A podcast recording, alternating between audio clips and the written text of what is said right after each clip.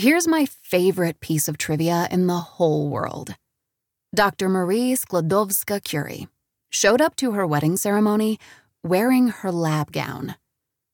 It's actually a pretty cool story. A scientist friend hooked her up with Pierre Curie. They awkwardly admitted to having read each other's papers and flirted over beakers full of liquid uranium, and he proposed within the year. But Marie was only meant to be in France to get her degree, and reluctantly rejected him to return to Poland. Womp womp. Enter the University of Krakow, villain and unintentional cupid of this story, which denied Marie a faculty position because she was a woman.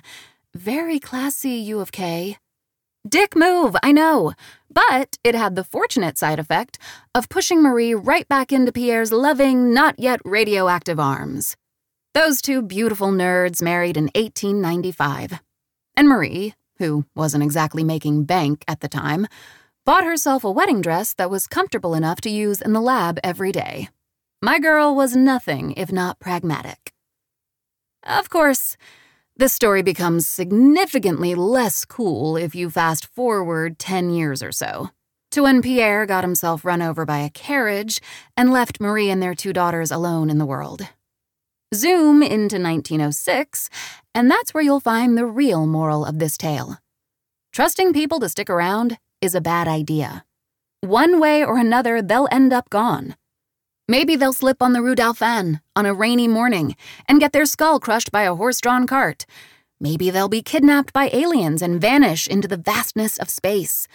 Or maybe They'll have sex with your best friends six months before you're due to get married, forcing you to call off the wedding and lose tons of cash in security deposits.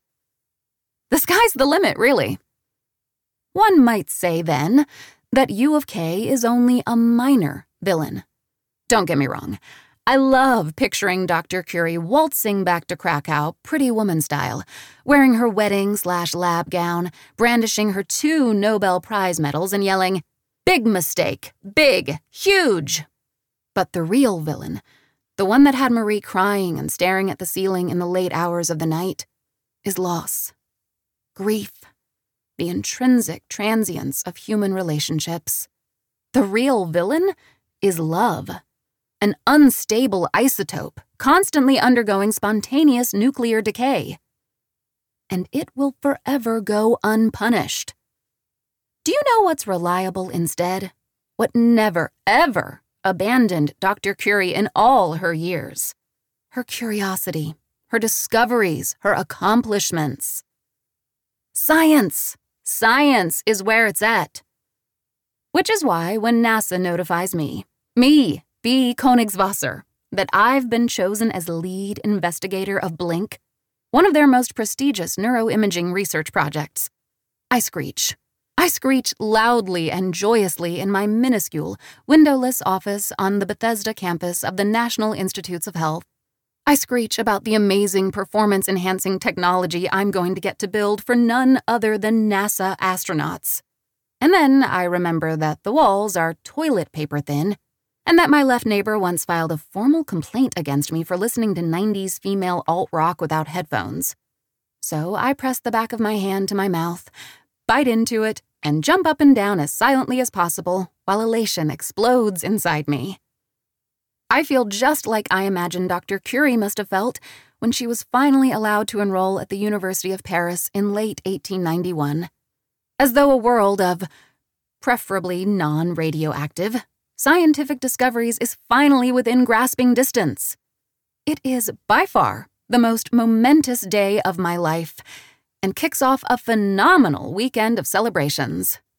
Highlights are I tell the news to my three favorite colleagues, and we go out to our usual bar, guzzle several rounds of lemon drops, and take turns doing hilarious impressions of that time Trevor, our ugly middle aged boss, asked us not to fall in love with him.